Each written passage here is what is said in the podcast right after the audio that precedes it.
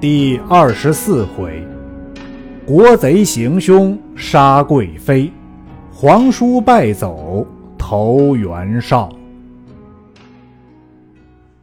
却说曹操见了衣带诏，与众谋士商议，欲废却献帝，更择有德者立之。程昱谏曰：“明公所以能威震四方，号令天下者，以奉汉家名号故也。”今诸侯未平，俱行废立之事，必起兵端矣。操乃止，只将董承等五人，并其全家老小押送各门处斩，死者共七百余人。城中官民见者，无不下泪。后人有诗叹董承曰：“密诏传衣带，天言出晋门。”当年曾救驾，此日更承恩。忧国诚心急，除奸入梦魂。忠贞千古在，成败负谁论？又有叹王子服等四人诗曰：“书名尺素始终谋，慷慨思将君复仇。”赤胆可怜捐百口，丹心自是足千秋。且说曹操既杀了董承等众人，怒气未消，遂带剑入宫来侍董贵妃。贵妃乃董承之妹，帝幸之，已怀孕五月。当日帝在后宫，正与福皇后思论董承之事，至今尚无音号。忽见曹操带剑入宫，面有怒容，帝大惊失色。操曰：“董承谋反，陛下知否？”帝曰：“董卓已诛矣。”操大声曰：“不是董卓，是董承。”帝站立曰：“朕实不知。”操曰：“忘了破纸修诏也。”帝不能答，操斥武士擒董妃至。帝告曰：“董妃有五月身孕，望丞相见怜。”操曰：“若非天败，无以被害，岂得复留此女为吾后患？”伏后告曰：“贬于冷宫，待分娩了，杀之未迟。”操曰。欲留此逆种，为母报仇乎？董妃泣告曰：“其全尸而死，勿令张禄。”操令取白练至面前，帝泣谓妃曰：“卿于九泉之下，勿怨朕功。”言讫，泪下如雨。伏后亦大哭。操怒曰：犹作儿女太也，持武士牵出，勒死于宫门之外。后人有诗叹董妃曰：“春殿承恩亦枉然，伤哉龙种并时捐。堂堂地主难相救，掩面图看泪涌泉。”操欲监公官曰。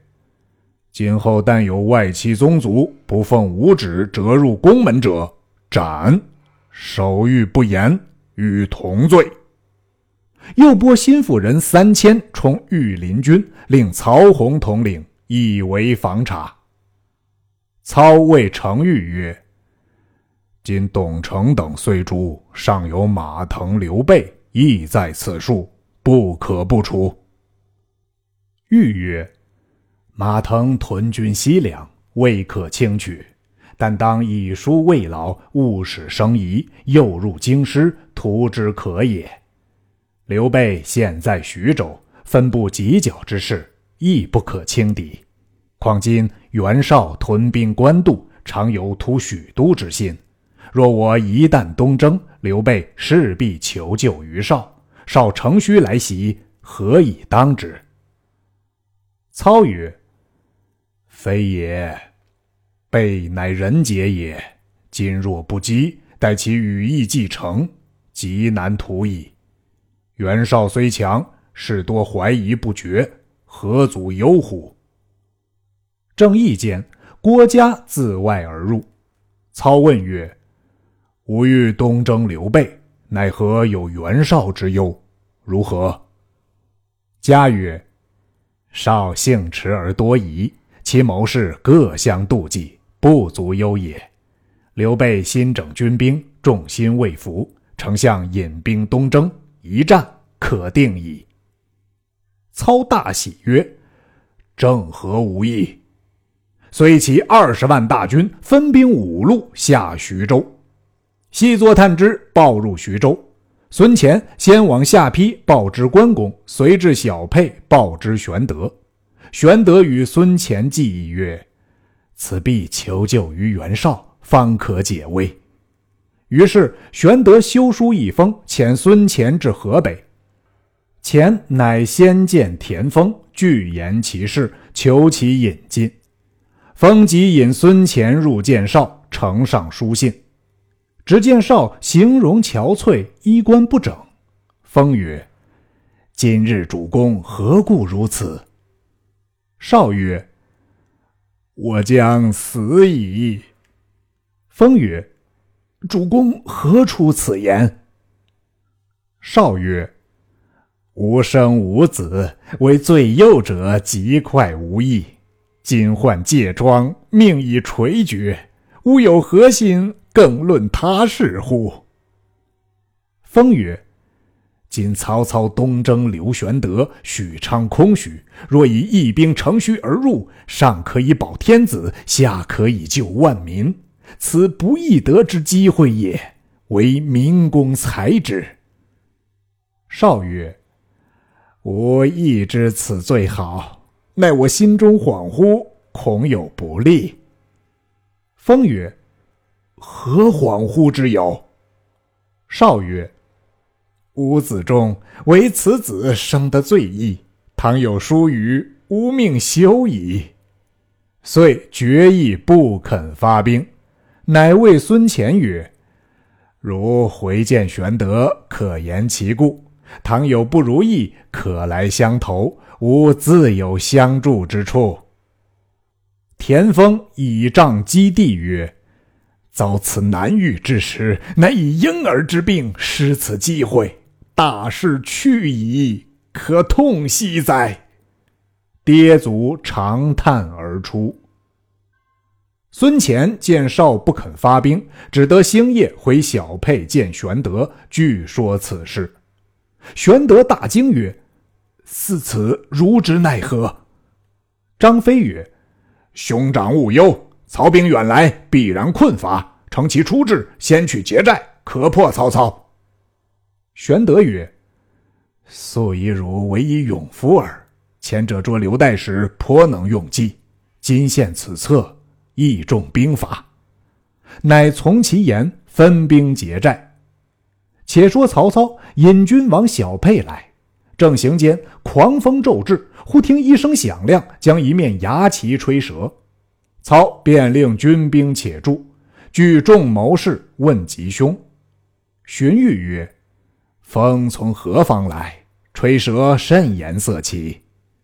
操曰：“风自东南方来，吹折脚上牙旗，其乃青红二色。”彧曰：“不主别事。”今夜刘备必来劫寨。操点头。忽毛玠入见曰：“方才东南风起，吹折青红牙旗一面。诸公以为主何吉凶？”操曰：“公意若何？”毛玠曰：“余意以为今夜必主有人来劫寨。”后人有诗叹曰。须嗟地纣事孤穷，权杖分兵劫寨攻。争奈牙旗折有兆，老天何故纵奸雄？操曰：“天报应我，当即防之。”遂分兵九队，只留一队向前虚扎营寨，余众八面埋伏。是夜，月色微明，玄德在左，张飞在右，分兵两队进发，只留孙乾守小沛。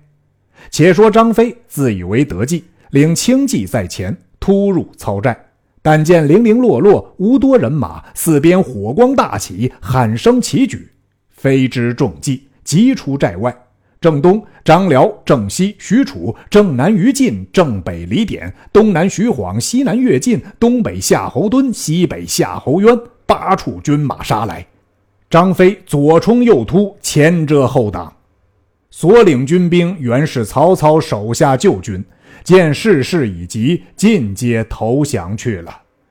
飞正杀间，逢着徐晃大杀一阵，后面乐进赶到，飞杀条血路突围而走。只有数十骑跟定，欲还小沛，去路已断。欲投徐州下邳，又恐曹军截住，寻思无路，只得往芒砀山而去。却说玄德引军劫寨，将进寨门，忽然喊声大震，后面冲出一军，先劫去了一半人马。夏侯惇又到，玄德突围而走，夏侯渊又从后赶来。玄德回顾，只有三十余骑跟随，急欲奔还小沛，早望见小沛城中火起，只得弃了小沛，欲投徐州下邳。又见曹军漫山色野，截住去路。玄德自思无路可归，想袁绍有言：“倘不如意，可来相投。”今不若暂往一期，别作良土。遂望青州路而走，正逢李典拦住，玄德匹马落荒，往北而逃。李典鲁将从骑去了。且说玄德匹马投青州，日行三百里，奔至青州城下叫门。门吏问了姓名，来报刺史。刺史乃袁绍长子袁谭。谭素敬玄德。闻之匹马到来，即便开门相迎，接入宫谢，细问其故。玄德备言兵败相投之意，谭乃留玄德于馆驿中住下，发书报复袁绍，一面差本州人马护送玄德。至平原界口，袁绍亲自引众出邺郡三十里迎接玄德。玄德拜谢，绍忙答礼曰。所谓小儿抱病，有事救援，于心样样不安。今幸得相见，大为平生渴望之思。玄德曰：“孤穷刘备久欲投于门下，乃机缘未遇。今为曹操所攻，妻子惧陷，想将军容纳四方之士，故不必羞惭，径来相投，望其收录，适当图报。”绍大喜，相待甚厚，同居冀州。且说曹操当夜取了小沛，随即进兵攻徐州。糜竺、简雍手把不住，只得弃城而走。陈登陷了徐州，曹操大军入城，安民已毕，遂唤众谋士一取下邳。荀彧曰：“云长保护玄德妻小，死守此城。”若不速取，恐为袁绍所窃。操曰：“吾素爱云长武艺人才，欲得之以为己用，不若令人睡之使降。”郭嘉曰：“云长义气深重，必不肯降。若使人睡之，恐被其害。”帐下一人出曰：“某与关公有一面之交，愿往睡之。”众视之，乃张辽也。程昱曰：“文远虽与云长有旧，吾观此人非可以言辞说也。某有一计，使此人进退无路，然后用文远说之，彼必归丞相矣。”正是，整备窝弓射猛虎，安排香饵钓鳌鱼，未知其计若何？且听下文分解。